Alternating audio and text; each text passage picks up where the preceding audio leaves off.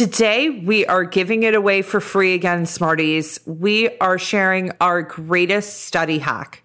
Today, we're going to deep dive into the three questions every learner should be asking on an ongoing basis, why it's critical to teach your learner how to think like this, and what to do once your learner has implemented this strategy.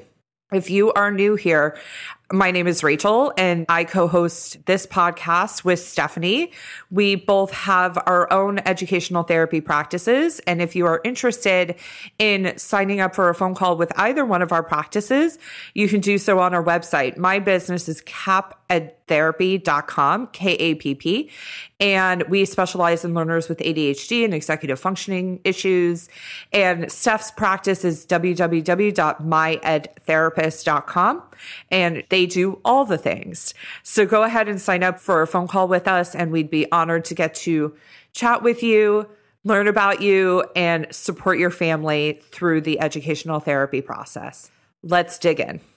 You want to learn faster, but sometimes working harder is just not the answer. You have to learn smarter. The Educational Therapy Podcast. Hi, Smarties. Welcome to episode 184 of Learn Smarter, the Educational Therapy Podcast. I'm Stephanie Pitts. And I'm Rachel Kapp. And today we're talking about our greatest study hack. Before we do, we just wanted to say we hope everybody had a lovely Thanksgiving. Yes. Steph, did you have a lovely Thanksgiving? I did have a lovely Thanksgiving. Did you? Good. I did as well. Good. we wanted to talk about this because it was something that I was noticing with learners that we were working with at Kapp Educational Therapy Group. And this is a study hack that can be cultivated, but you got to make your learners aware of it. And it's really about being reflective about what the teacher has highlighted as important.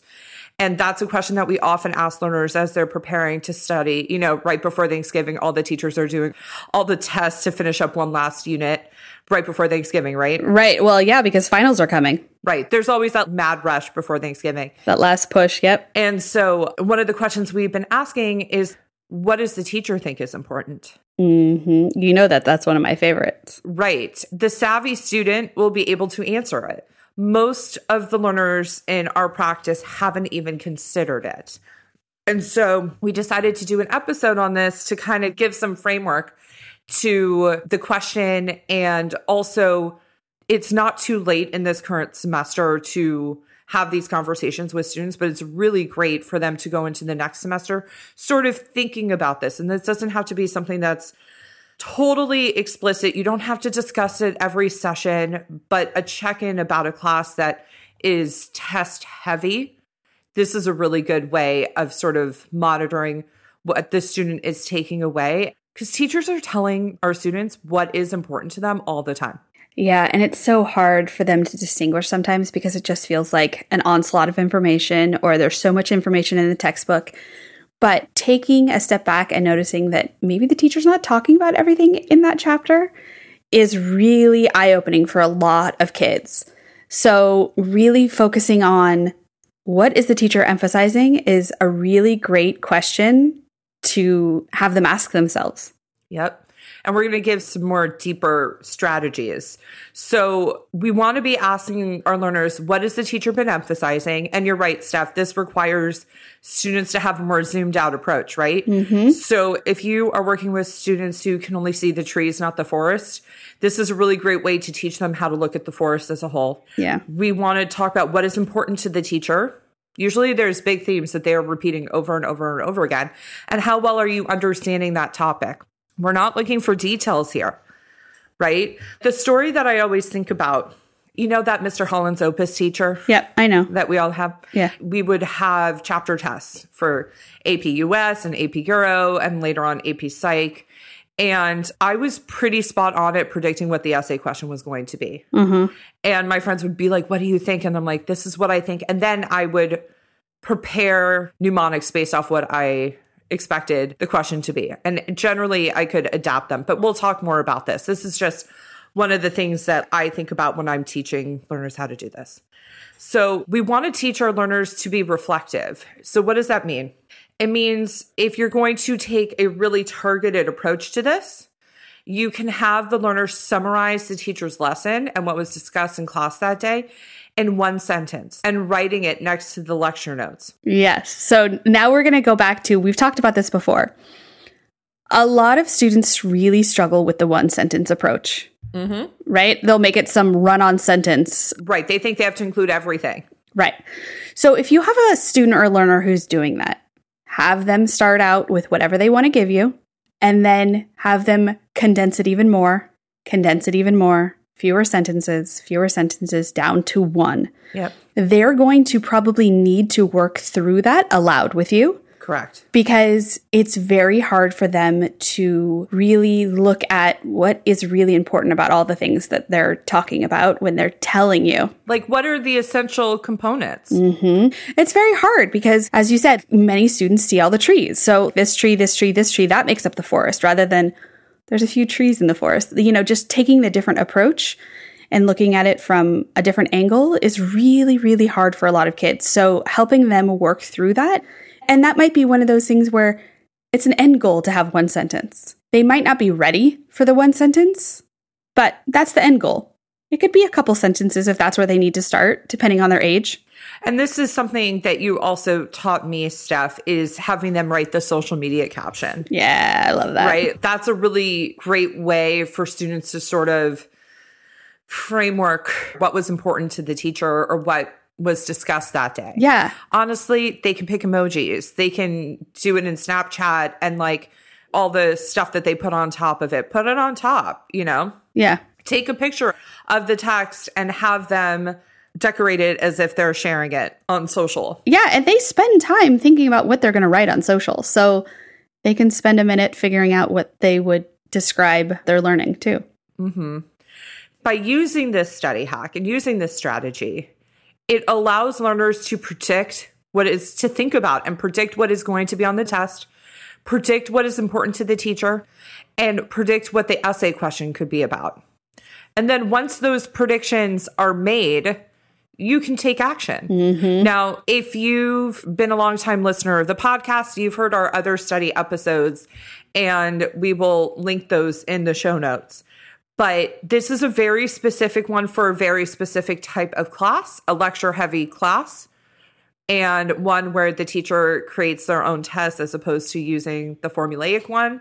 Although, honestly, this study hack would work with the formulaic one as well Yeah. Because somebody made that one up. somebody made it up and the teacher knows what's going to be on that and so they're going to i don't want to say teach to it but teach with an awareness of what's going to be on the exam and so once your student is able to make predictions there are actionable steps obviously all students should be red light green lighting and doing that especially for multiple choice questions and also for essays. But once the predictions are made, they can create a fake essay question Yep. You know, I love it. and practice writing what their answer would be. Now, mm-hmm. this is where I was sharing with the story when I used to do this as a student. And this wasn't just in high school, I did this in college as well.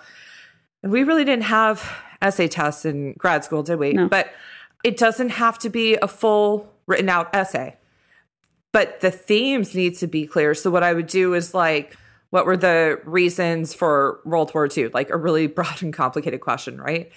So I would go in and I would be like, okay, the way World War One ended led to a bunch of things that led to World War II, right? Mm-hmm. And so I'd write those thematic big concept ideas and then I would come up with a mnemonic with a sentence that each word in the sentence would reflect back. Mm-hmm. And then that would become sort of the outline for the essay. Even if I was slightly incorrect about what the essay topic would be, I could still adapt. You could pivot. Yep. That's why it's important to think about what would your plan be if you're correct about the essay question? And what big topics would you have to cover in your answer? And usually these big themes and topics, like I said, can be adjusted to fit whatever questions you're actually given. And if you're lucky, you have a teacher who gives a couple essay questions and then you pick the one that you like the most, right? Mm-hmm, mm-hmm. The one that works best for the mnemonic. So it's just a really simple way to go in prepared. I definitely remember like driving to school, maybe less so when I was the driver, but my dad taking me to school and me kind of thinking about it 20 minutes before mm-hmm. that I was going to take the test. And my dad goes, Is this going to work? I'm like, I don't know. It's worked every other time. I don't recommend that. doing it at the last second like that. Because then I would get there and I would confirm with Kristen, who was one of my best friends in high school. We were very competitive about grades and stuff. And I'm like, this is what I think. She's like, oh, yeah, for sure. so we hope that this study hack has allowed you to think about studying in sort of a different way. Steph, is there anything you want to add? Think about what we always say about how you take in the information and you do something with it. Make some action, whatever it is. You know, we love having students make fake exams and all of that, but there might be something that works for you or your student that might work better. So, this is just an, an example. So, whatever you do, finding what your jam is will help. Yep. We just wanted to get you guys thinking about studying in sort of a non traditional way and being really savvy mm-hmm. about where and why you are spending time preparing. Exactly. All right. If you want your learner to work on skills such as this with either one of our practices, myedtherapist.com, kappedtherapy.com, spelled with a K and two P's, to sign up for a phone call, we'd be honored to work with your families. We love getting to work with our podcast fam, don't we, Steph? Oh, yeah, we do. We love teaching them how to learn smarter, don't we? Yeah. Have a great week, Smarties. Have a great week.